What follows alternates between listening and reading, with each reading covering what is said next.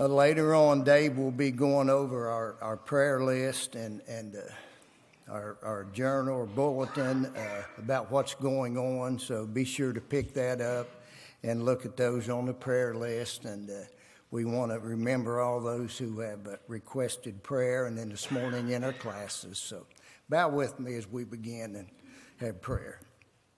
Father, we do thank you for this day. Father, we're thankful that, uh, that we can gather here with our brothers and sisters in Christ and, and, and worship you. And, and Father, we're just thankful of, of the good blessings that we have uh, when we get together. And, and Father, that we can have fun and that we can enjoy each other. And, and then, Father, that uh, when it's time to worship you and, and Father, be serious, uh, we get together there. And, and Father, we realize how important it is to uh, put you first in our lives. Father, we pray for those this morning who are hurting in whatever way it is. And, and Father, those who are, are battling cancer and, and those who are who are, are shut in, and Father, those that might be in the hospital and those who are getting better. We're thankful for those, and, and we just pray that you'll continue to bless and watch over them. Father, be with Chris this morning as he brings us another lesson. We're thankful for him and his family, and, and David and his family. We ask that, uh, that you'll continue to be with them and watch over them. Father, we do thank you for all of our blessings, and we know that all good things come from you. Forgive us when we fall short. In Jesus' name we pray. Amen. Would you stand for our first song, please?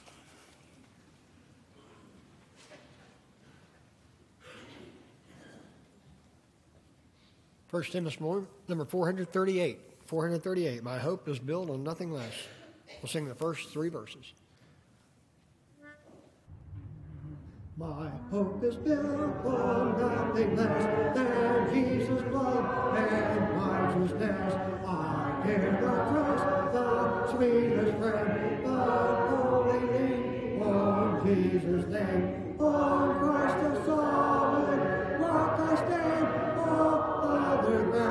Is sinking sand. All other ground is sinking sand. When darkness veils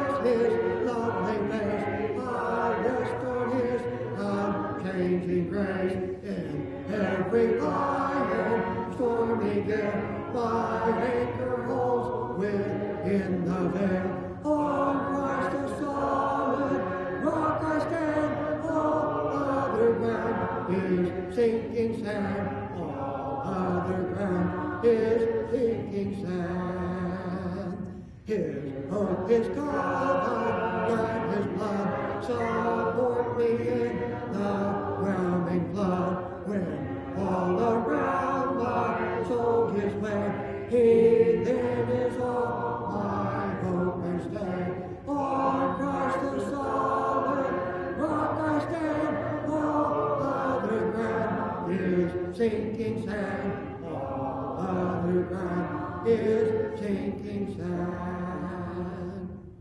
Please be. Next hymn this morning, number 290. 290. I love thy kingdom, Lord. And after this hymn, Brother Mike Williams will have our scripture reading and prayer.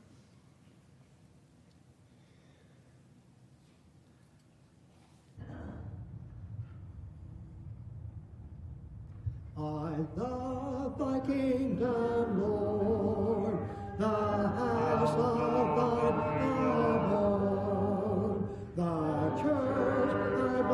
Redeemer saved with his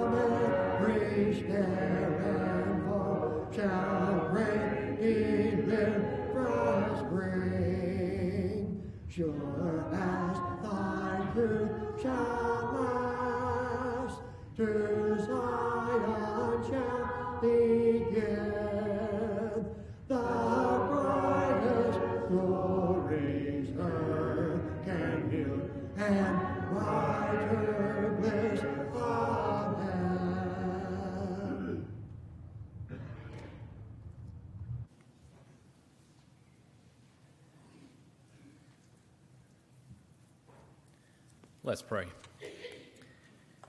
Father in heaven, we come to you at this time, Lord, thanking you for the opportunity to be here this morning to worship you, Father. We pray, Lord, that we will clear our minds at this time of all worldly distractions and, and put our focus squarely upon you, Father, and to remember all the the great things that you've done for us, Father, and most of all, we thank you for Jesus, Father, and sending him to to this earth to live, to teach, and to die on that cross for, for us, Father, to take away our sins. And we thank you for that. We thank you for the hope of eternal life that we do have because of that, realizing, Father, that we're not worthy and we know that we can't save ourselves. And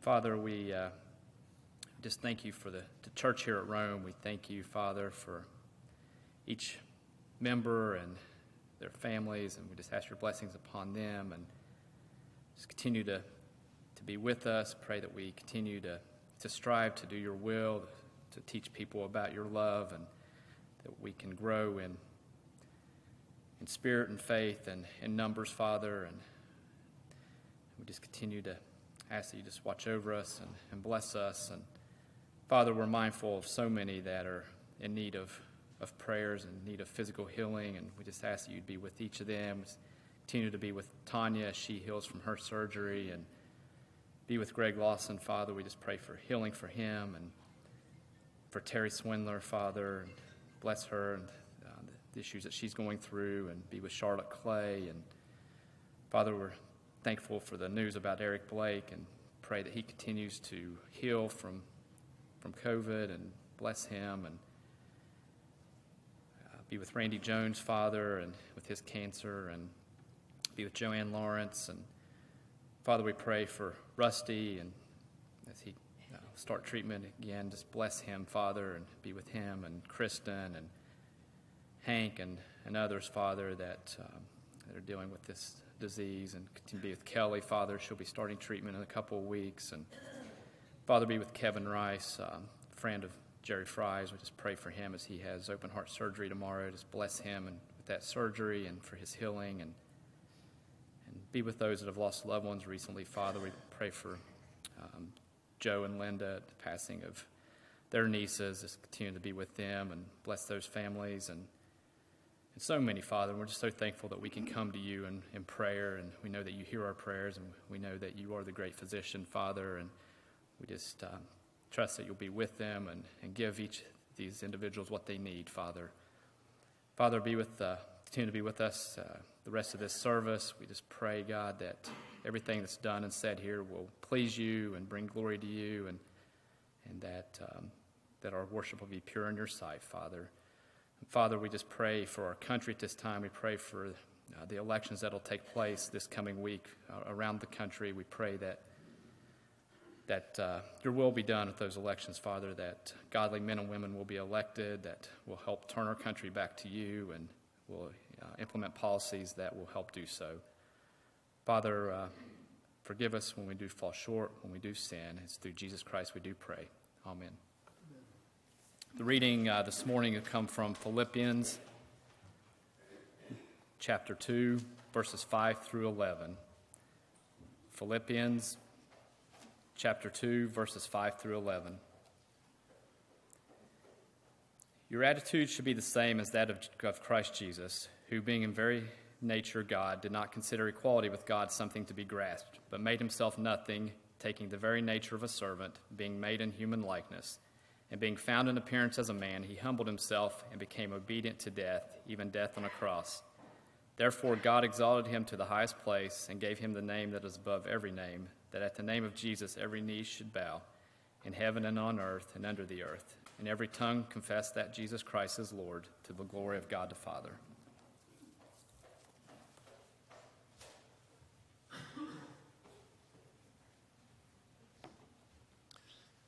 Next hymn, number 287.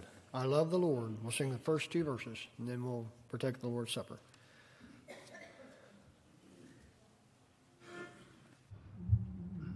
I love the Lord, for he died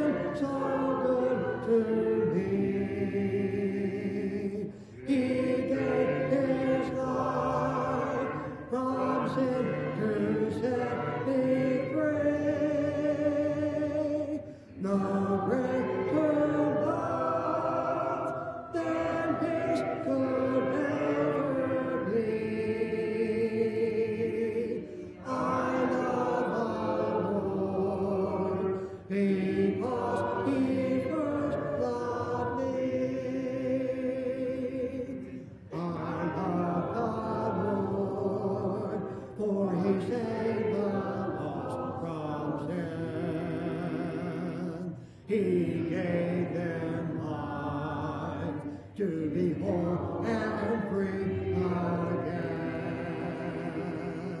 to live on high with Him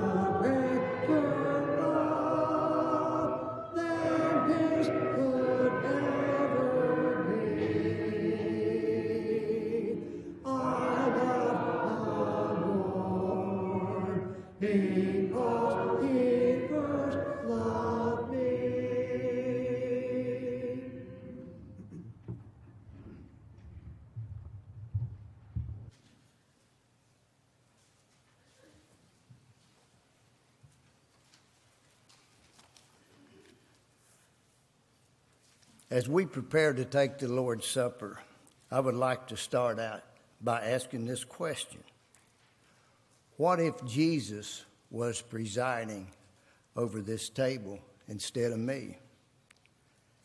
Standing here looking out among you, and he takes the bread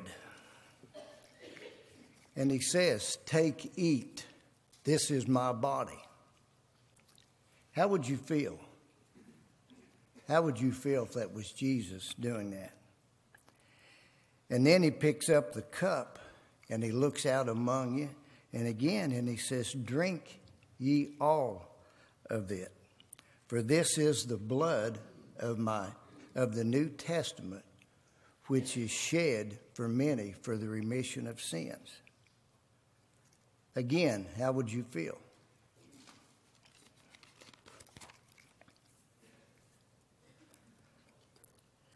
I have a feeling at, at that moment that uh, everyone here would uh, probably start become more serious about taking the Lord's Supper, knowing what Jesus bared on the cross and what He has done for us. I think that we would be a lot more serious. I think we would be more humble. We would be more focused. We'd be more appreciative. And certainly paying much more attention to the words that was being spoken if they were spoken from Jesus. But what I want to tell you this morning that I'm not Jesus. I don't have to tell you that. But I do want to tell you these are the words of Jesus. That Jesus said these words. He said, Take this bread and eat. This is my body. He said, Take this cup, for this is my blood that was shed for you. As we think about that, let's bow and give God thanks for the bread. Father, we do thank you so much for your son. We're thankful, Father, for uh, him coming and dying on the cross for us. Father, we know that, uh, that without that happening, that, that there would be no remission of sin. Father, that there would be no chance of, of getting to heaven. And we're thankful, Father, for that sacrifice. And, and we know that uh, no one took his life from him, that he laid it down for us. Father, we pray for this uh, bread. We pray, Father, that you'll bless us as we take it, the bread that does represent his body, Father, that hung on the cross and that was beaten for us. Father, bless us as we take it. In Jesus' name we pray. Amen.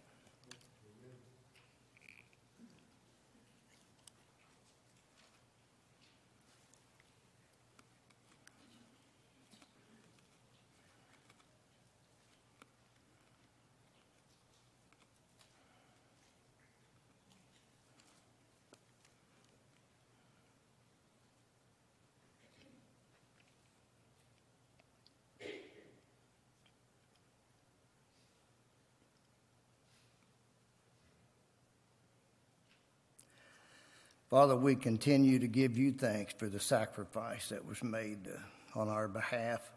Father, we're thankful for that blood that, that we know without that blood, Father, there would be no cleansing. Father, we pray that you will bless this uh, cup, bless this fruit of the vine that represents that shed blood that was shed for us and our sins. In Jesus' name we pray. Amen.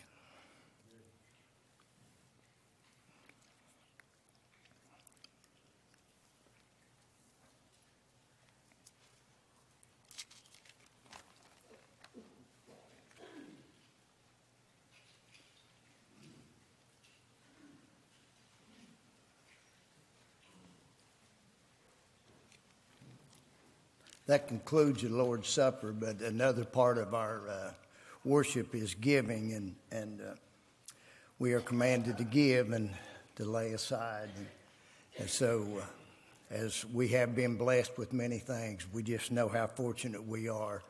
We uh, don't pass the, the tray now, but we have a couple boxes in the back for your convenience uh, to give an offering.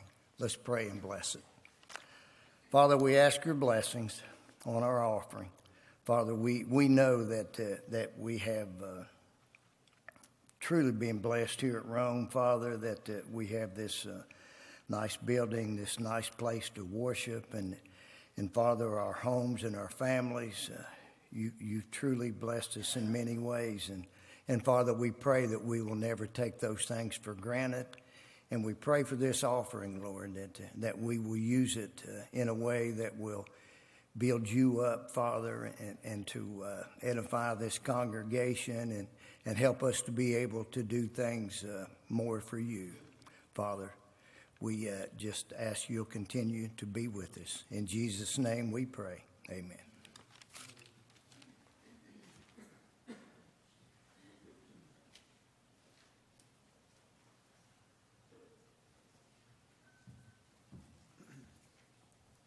Let's all please stand. We'll sing hymn number 291. 291. I know not why God's wondrous grace. At this time, the young children may go to the children's Bible hour.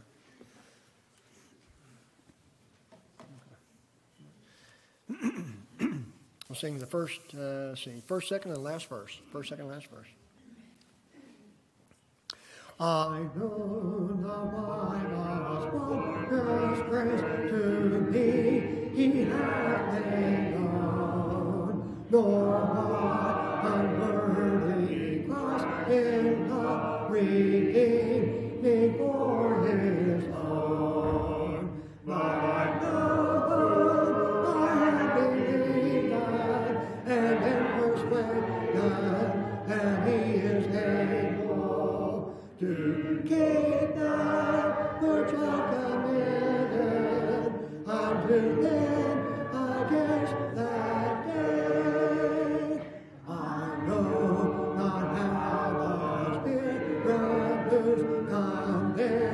condemning of sin, revealing Jesus through the creating faith in Him.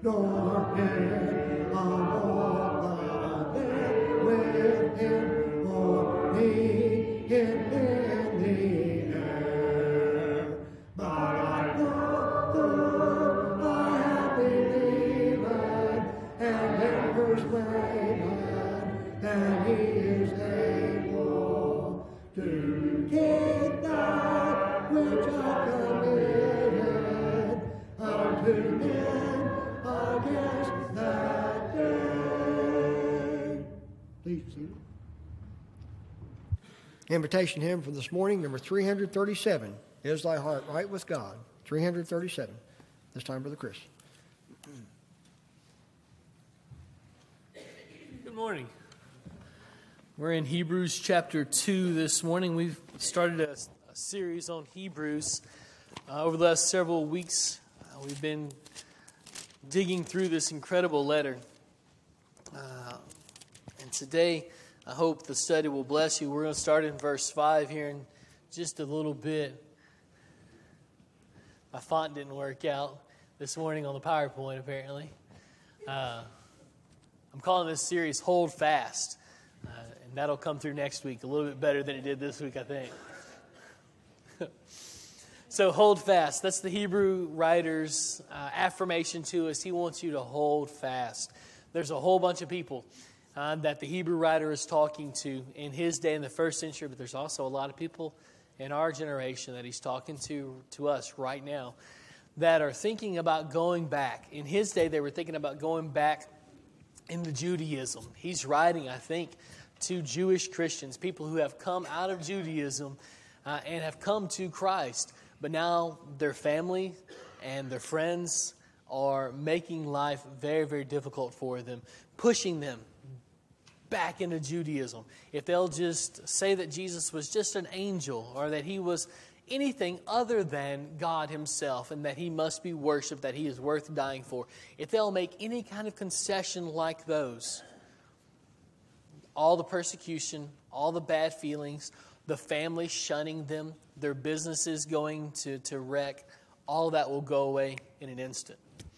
And so the push is to go back into Judaism.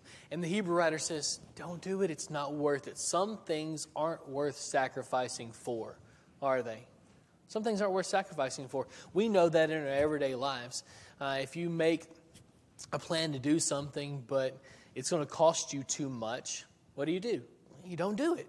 And maybe that's a cost to your family. Maybe that's a financial cost. Maybe that's giving up something else. You don't make that price. You don't pay that price, do you?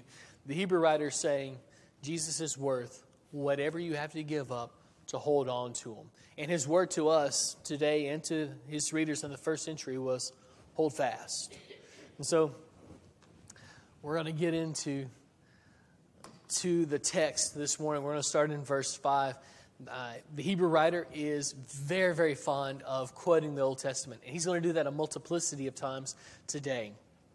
He's going to quote from Psalm 8, and he's going to quote, quote from Psalm 22, and he's also going to quote from Isaiah chapter 8. This man is steeped in the Old Testament, and so the better we understand these passages, uh, really, the better we understand, understand the whole Old Testament, the better we're going to understand the book of Hebrews.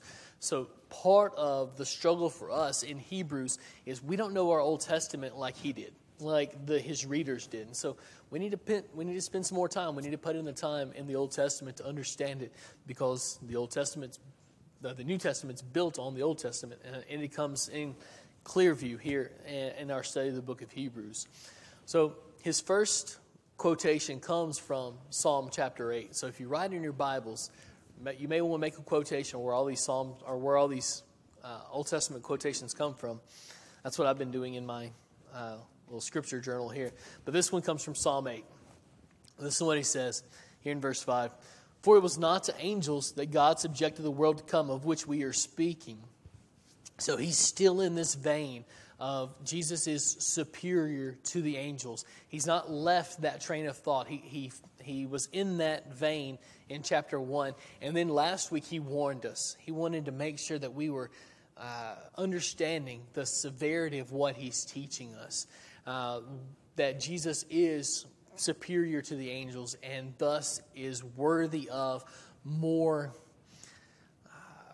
adoration. We need to stick to Him. We need to hold fast. And so he's still talking about, about that concept right, right here in, in, uh, in this section of Hebrews chapter 2. Because it wasn't to angels that God subjected the world to come, but who was in control of the world. That, that's kind of where the Hebrew writer wants your mind to go. It wasn't to angels that he subjected the world. Now he's going to put a little disclaimer here in the world to come. So that's still in the future, right? But it wasn't angels that he gave that power to. And then it's almost like the Hebrew writer's mind catches on something. You ever been in, in like talking in a conversation with someone and your mind stumble over a scripture or a thought and, and you think, well, that just dovetails perfectly with what I'm trying to say. I think that's what's happened here with our Hebrew writer because he wants to talk to us about Jesus' superiority, superiority to the angels. But then his mind trips over this passage in Psalm 8 and he thinks, well, Jesus hasn't always been superior to the angels. And he wants to talk to you about how Jesus is in charge, in control of everything. Everything has been laid subject to him. But then he thinks, well, that hasn't always been the case. And he, he latches on to Psalm chapter 8 because both of those thoughts are found in this, in this passage. And so he quotes right here it has been testified somewhere. This is just kind of a really interesting little tidbit. I can't pass this by without letting you in on, on on this little tidbit that he's doing here. It's been testified somewhere. This is as close uh, to an attribution of Scripture uh, where the Hebrew writer will say, This is who's saying the Old Testament Scripture that he's quoting. He never does that. Uh, Jesus will say, Well, Isaiah said, or Job, Job said, or a lot of the New Testament writers will say that. Our Hebrew writer doesn't do that ever. This is as close as he ever gets to to marking the citation, to noting the citation. And so you got to wonder why. Well, his view is that all Scripture is inspired. And so he doesn't have to give you the, the, note, the, note, the notation of where this particular Scripture is coming from because this is not written by Isaiah or by Job, it's written by God Himself. And these men are just penmen who, have, who are conveying God's thoughts. And so it's probably no wonder why we don't know who the Hebrew writer is, because he viewed what he was saying and writing as scripture as well. And so he says, I'm just a vessel. God's speaking through me. I'm not all that important. The words are what is important. And so when I ran across that, I thought, oh, that's just so interesting. Anyhow, here's the quotation here from Psalm chapter 8. We talked about this a little bit on Wednesday night, just kind of setting it up, um, but we'll review very quickly here too verse 6 it has been testified somewhere What is man that you are mindful of him, or the Son of Man that you care for him? You made him a little lower. Excuse me, you made him for a little while lower than the angels. You have crowned him with glory and honor, putting everything in subjection under his feet. When David wrote this passage a thousand years before Jesus was born, he was not talking about Jesus, he was talking about mankind. If you go back and you look at the Greek that, uh, that stands behind this verse, what is man? The word he uses there is anthropos. You've heard of anthropology, perhaps. It's the study of man, uh, people. That's what he's saying here. Uh, what are people? What is mankind? He's not talking about Jesus. So you kind of got to get your, your mind out of that out of the New Testament a little bit and go all the way back to when David was originally writing this. He's saying, What is man? Why, why would you care for him? Then Wednesday night we talked about, and you can read it for yourself in Hebrews 8, where David's apparently laying back, looking up at the sky and the stars, and he's just astounded that the creator of the universe would even know his name, much less want to work through him, know him, and we know, thanks to the New Testament, know the hairs that are even on his head. David's astounded by that thought. So he says, "What? What am I? What are? What is any man? What is? What are? What is mankind that you should care for him? That just blows your mind that the God of the universe would would care, that He would step in and want to know, want to have relationship with us." David's astounded by that fact. And he says here that we were put in charge of the world. That's not a thought we think of very often, right? We're, we're very comfortable, we're very familiar with the idea that Jesus is in charge of everything, and indeed he is. He is sovereign. This is just, just this beautiful concept that he is 100% in charge, loving, kind, in charge. He's sovereign. We're comfortable with that idea. We don't talk about this very much how we were put in charge of creation, but we were, right? Genesis 1, you find God saying to man, You will have dominion over everything here. How'd that go? We kind of made a mess of it, didn't we? we kind of botched the job, didn't we? We can't even control ourselves much less creation. Isn't that funny? In a really sad way. kind of ironic. The Hebrew writer seems to indicate we don't even have mastery over ourselves. One of the background ideas behind Hebrews 2 is selfishness. It's not so much sin Sin's not really the problem, not to the Hebrew writer here in Hebrews 2. It's not sin. Sin's not your problem. Your problem is we're selfish. We want what we want. And so we go to sin, right? James would say we're, we're enticed by our own desires. We're led astray by what we want. We don't have enough control of ourselves to be able to deny ourselves, which is one of the core attributes of Christianity. Remember, Jesus said you got to take up your cross and follow me. He says you have to deny yourself. It's at the very center of what it means to be a Christian. We deny ourselves so that we can say yes to all of his agenda. The Hebrew writer says, you got, we were put in charge of all of creation, but we really botched it. We can't even control ourselves. But as he's thinking through that, he's getting to his point that Jesus is the one who's in charge of everything. And you get to have dominion, you get to rule in as much as you are close to him. Isn't that a beautiful thought? You get to rule. You get to be the pinnacle of creation in as much as you are affiliated with Christ. Stop and think about it for a second. When you are baptized, your sins are washed away, you are added to the church. Who are you? To God. You are holy. You are a royal priesthood. You are a new people, right? A brand new creation. You are Jesus' hands and his feet, right? You rule in so much as you are affiliated with Christ. If you're not affiliated, you don't get this promise. If you're not a part of his body, if you haven't been baptized into his blood, you're not a part of this promise. We rule in so much as we are affiliated with Christ. Now, what happens next in verse 8? I need you to put yourself in the congregation that the Hebrew writer is speaking to. I think this is a sermon, and the longer I study it, the more convinced I'm becoming that it is a sermon, not so much a letter. It's written down for us here as someone would tr- transcribe any uh, audible uh, lecture.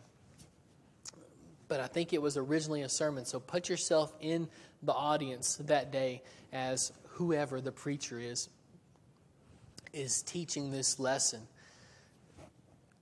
Put yourself in that situation where you've lost everything. Everyone you've ever loved, all your family, because you're a good Jewish person, they've all shunned you. None of them would have anything to do with you anymore. They wouldn't even come to a family member's funeral if, if, uh, if they had died. Put yourself in that situation. Let's read verse 8. Because the Hebrew writer wants us to see everything's been put under Jesus' control.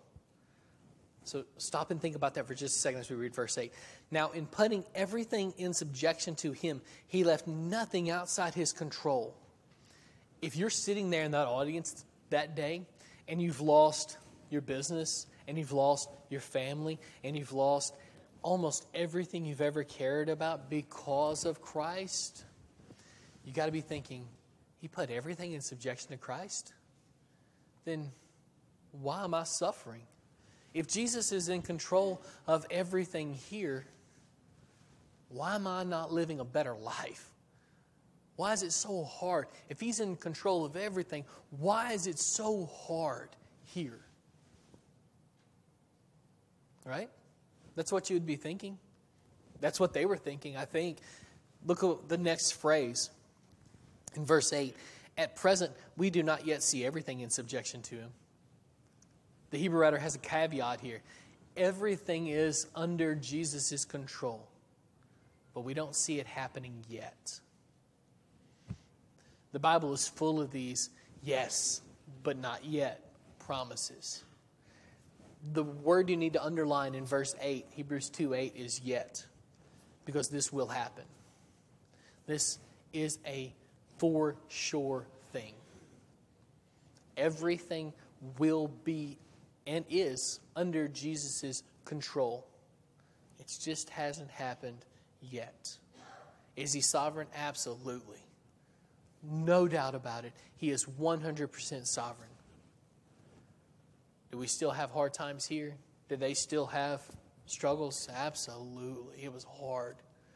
And so this is a yes, it's true, but not yet promise. So things have not, we do, at present, we do not yet see everything in subjection to Him. But what? Because that's not a great answer, is it? But what? We don't see everything in subjection to Him. Life is hard. Things are falling apart. These people had to feel like they were holding on. I mean, just at the, at the very last pieces of the rope, you know? They, they, they had been holding on so hard onto their faith. And now the, the Hebrew writer says, maybe the Hebrew speaker, preacher says, well, everything's under Jesus' control. We just don't see it yet. And they're kind of like, okay, I get that. He's sovereign. But I really want a better answer than that. He's going to give you a better answer. You're probably still not going to like it, though. a better answer is coming because these people had focused on their problems, they were focusing on their struggles, right? The Hebrew writer has something better for them to focus on. Let's read verse 9. But we see him who for a little while was made lower than the angels, namely Jesus in case you were wondering who he's talking about, he, he makes it pretty clear. Jesus is the one who's, who's talking, who he's talking about here. He's been crowned with glory and honor because of the suffering of death, so that by the grace of God he might taste death for everyone. They were focusing on the problems, and the Hebrew writer says you're focusing on the wrong thing. Jesus is 100% in control, He is sovereign. So you focus on Him. You don't focus on this stuff over here. You focus on Him. You pour everything you've got into staying with Him. Don't focus on this other stuff because it's, it's fleeting. It's not going to be here forever. You're always going to have problems. In fact, if we live righteously, we will always have problems here. It's a fallen and broken world. We live in it. We're going to struggle. The point is not that we struggle, the point is that we focus on Him. Listen to what he says here about Jesus is crowned with glory and honor, right? He is the king. He is the penultimate king. Not K with not king with a little k, but king with a big K. He is the king crowned with every bit of glory and honor possible. Why? Why was he crowned with glory and honor? What does the Hebrew writer say? Because what? Because of the suffering of death. You see what he's trying to do here? Jesus was exalted. Why was he exalted, Hebrew writer? Because he suffered and died.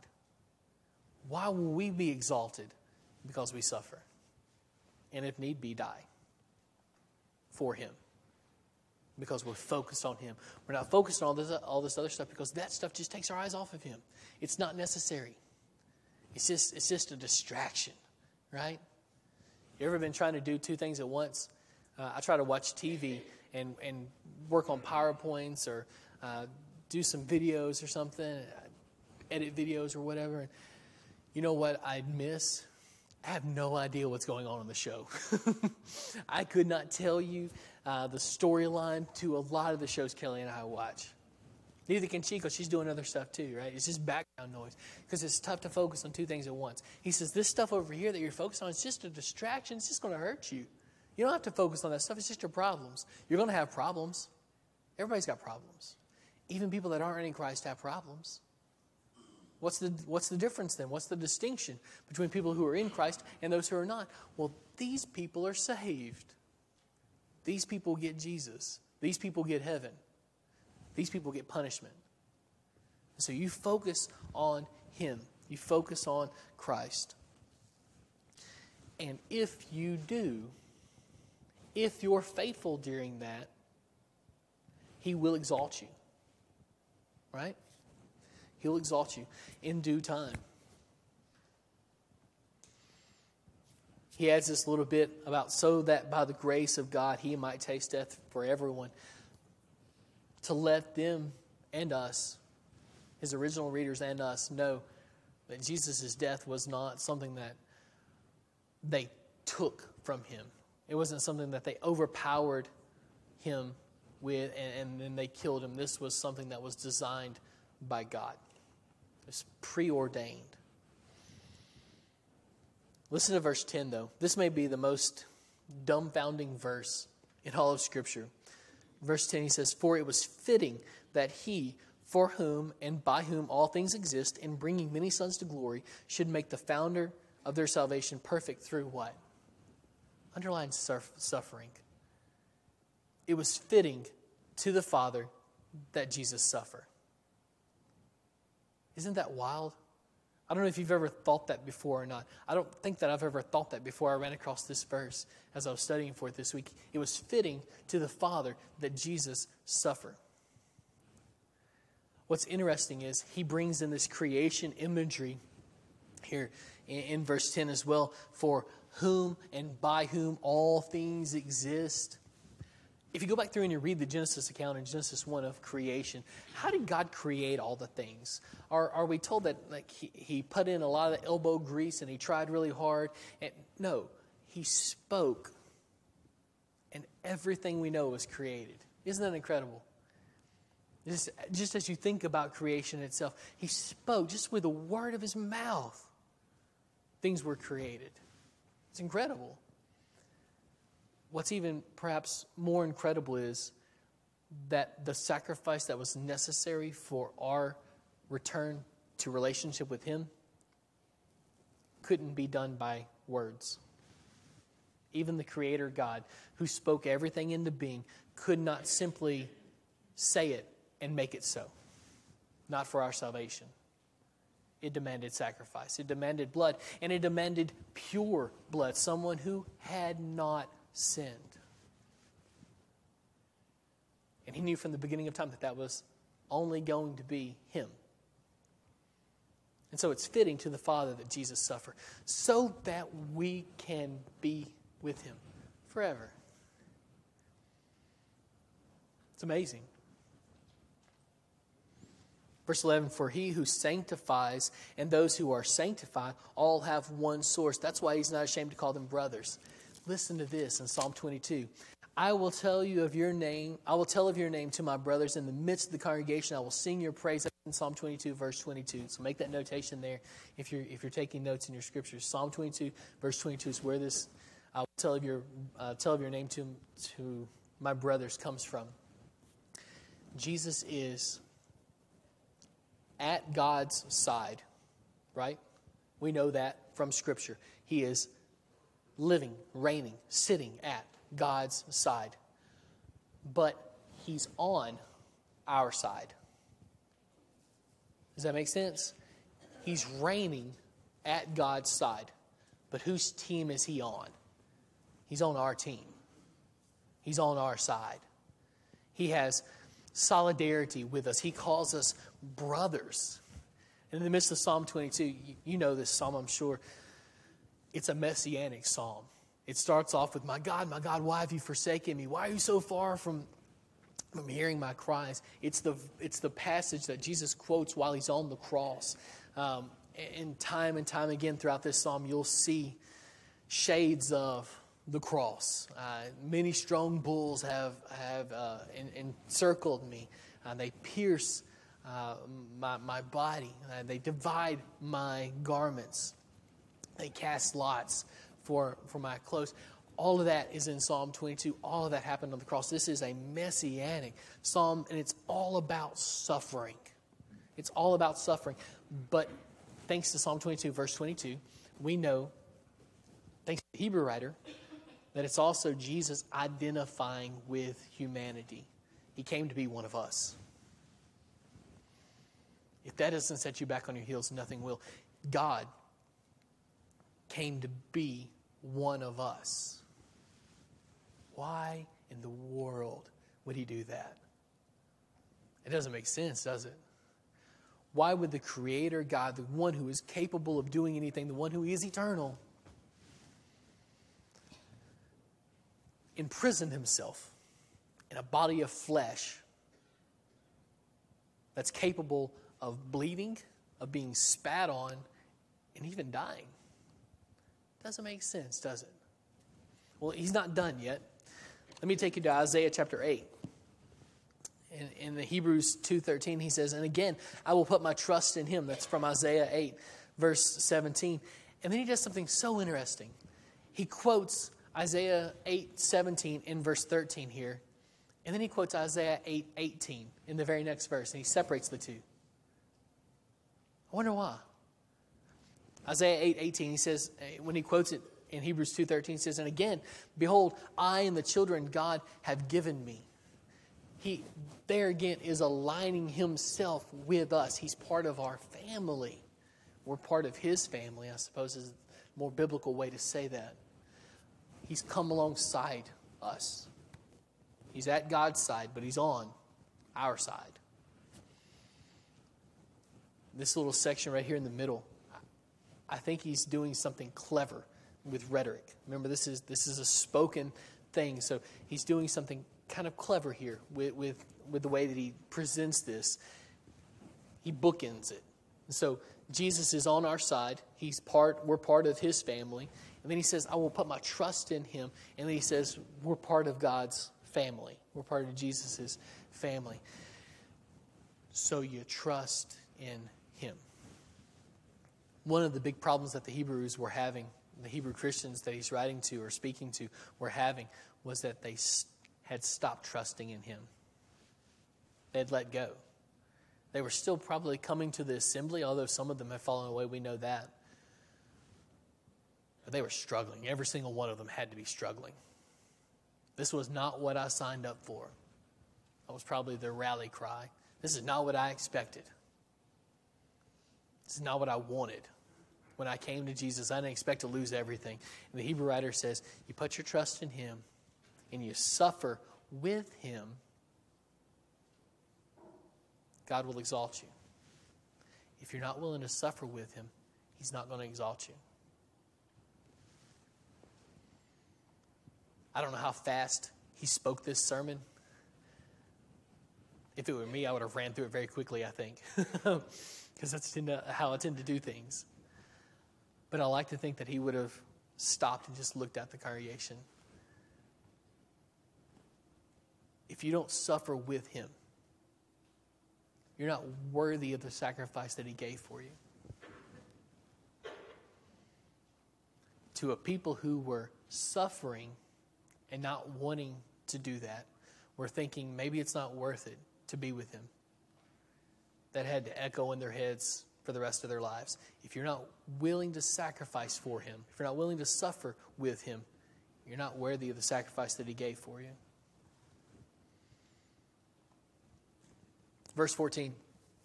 He says, Since therefore the children share in flesh and blood, he himself likewise partook of the same things, that through death he might destroy the one who has the power of death. That's the devil.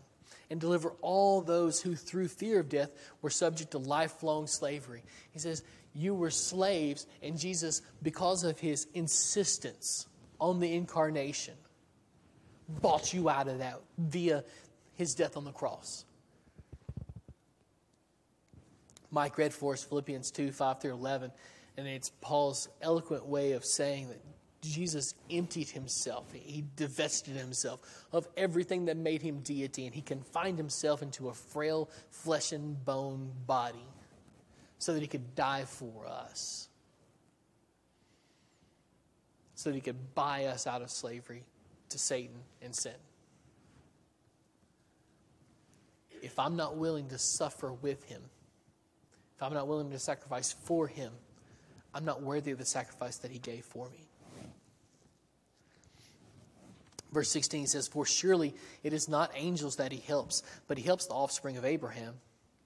Therefore, he had to be made like his brothers in every respect. There, there's that thought again. His brothers, us, solidarity with mankind. He's coming back to this principle that he set up in chapter 1 of Jesus' position. He is far superior to the angels. And his mission, he's our priest. He's the one that mediates between us and God. He's come back to that, he'll do that throughout the book of Hebrews. He's focused on this, this thought that Jesus is our priest, and, and it's the thing that seems to have captivated his mind. It's the, the thing that the Hebrew author can't let go of. When, when he thinks of Jesus, the first thought of his mind seems to be, he's our priest because of the incarnation. He knows what we go through. Listen to what he says here in Hebrews 2 uh, 17. Therefore, he had to be made like his brothers in every respect, so that he might become a merciful and faithful high priest in the service of God, to make propitiation for the sins of the people. For because he himself has suffered when tempted, he is able to help those who are being tempted. Tempted to run away from God, tempted to make compromises and concessions, tempted to forsake, tempted to let go. Jesus says, I've been there. I didn't fall prey to any of those things, but I've been there. I know the temptation, I know what it's like. And that's why he can be the faithful and merciful, faithful and merciful high priest. So not only is he faithful to do this job, but he also shows mercy. Will you come to him today? It's incredible what he's done for us, right? To be one of us, to be like us, not just like us, to, but, to, but to be one of us so that he can understand us. That was the one thing the Father was missing. He didn't know what it was like to be human. But Jesus does. And he's at God's side, pleading for mercy for, us. He's told us how to be saved. If you want to be saved this morning, baptism is the way that you, you line yourself up with Him, the way that you accept the salvation. It's, it's, it's salvation. He washes away your sins after you're immersed into the water, your obedience to His plan. You're saved. If you've already made that decision this morning and you just need the prayers uh, of the congregation here to, to hold fast, we want to aid you in any way we can. If you have any need this morning, won't you come as we stand and sing? At thine affections been nailed to the cross, is thy heart right with God? Dost thou count all things for Jesus my loss? Is thy heart right with God? Is thy heart with God? Washed in the crimson blood, cleansed and made holy,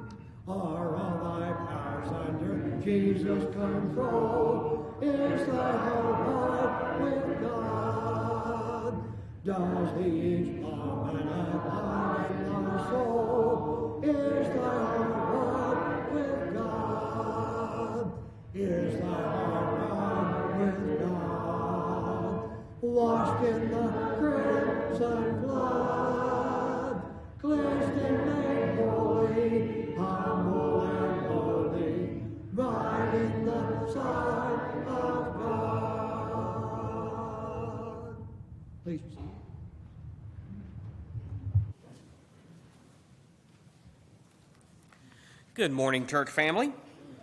I Hope everyone is doing well. A great lesson, Chris. Appreciate you. If you're visiting with us, we are glad you decided to worship with us this morning. If you can take a moment to fill out a visitor card, uh, they're in the pew in front of you. Uh, please fill that out and hand it to one of our members next to you. We'd greatly appreciate that so we can get to know you a little bit better.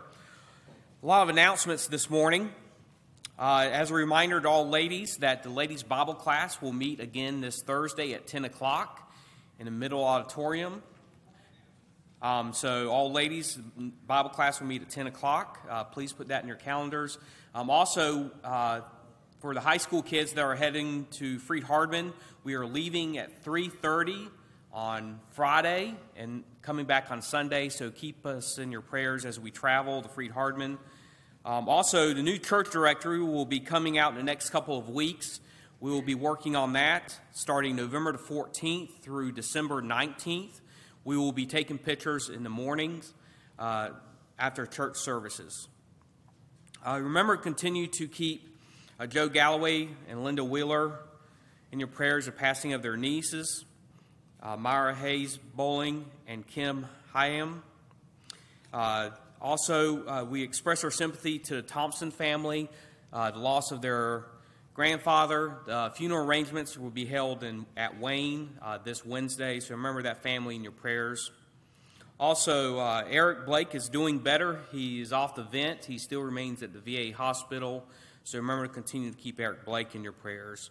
I'm um, also, remember to continue to keep Tanya Ward in your prayers as uh, she recovers.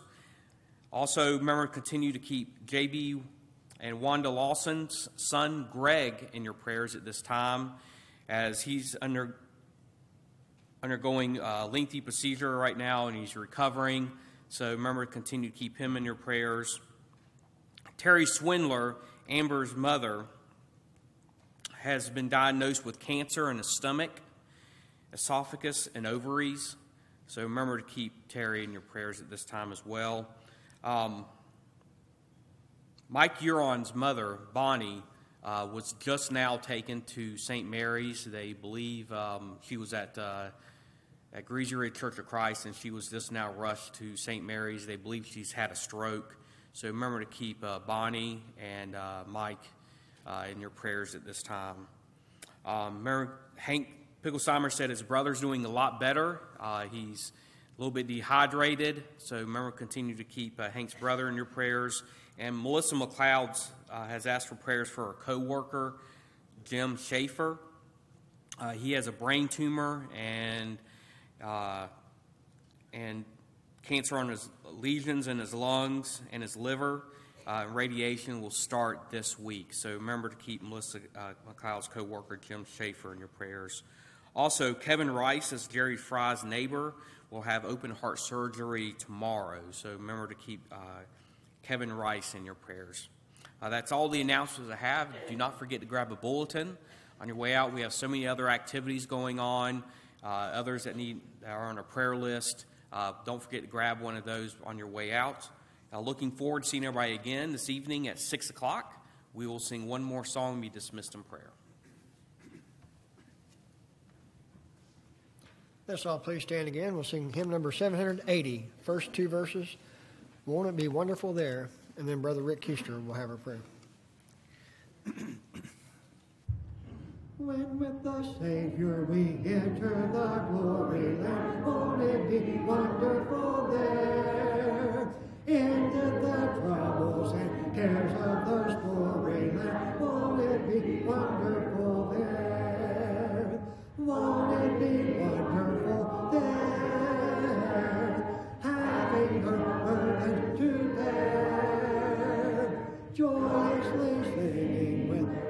bells all ringing, won't it be wonderful there? Walking and talking with Christ the supernal one, it be wonderful there? Praising, adoring the matchless eternal one, it be wonderful there? Won't it be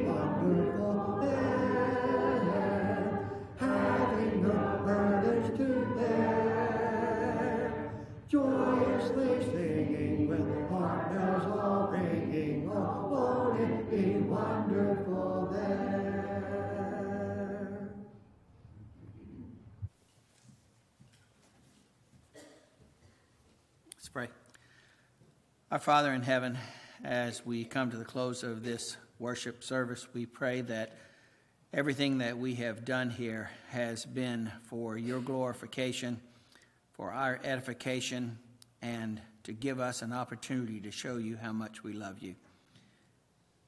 We pray, Father, as we have just sung, that we will have a home with you one day and it is difficult for us to grasp or begin to comp- comprehend how wonderful it will be there. But we do know, due to the promises that you've made to us, that the writers of your word have made to us, and the Son has made clear to us, that eternal glory and bliss is beyond compare to anything that we might have experienced here on this life.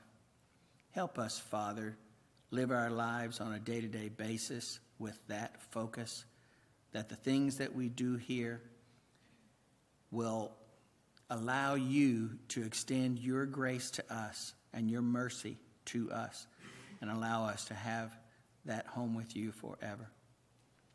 Father, we pray that you will be with those who have been mentioned more than once this morning, who are suffering, who have lost loved ones, who are undergoing treatments.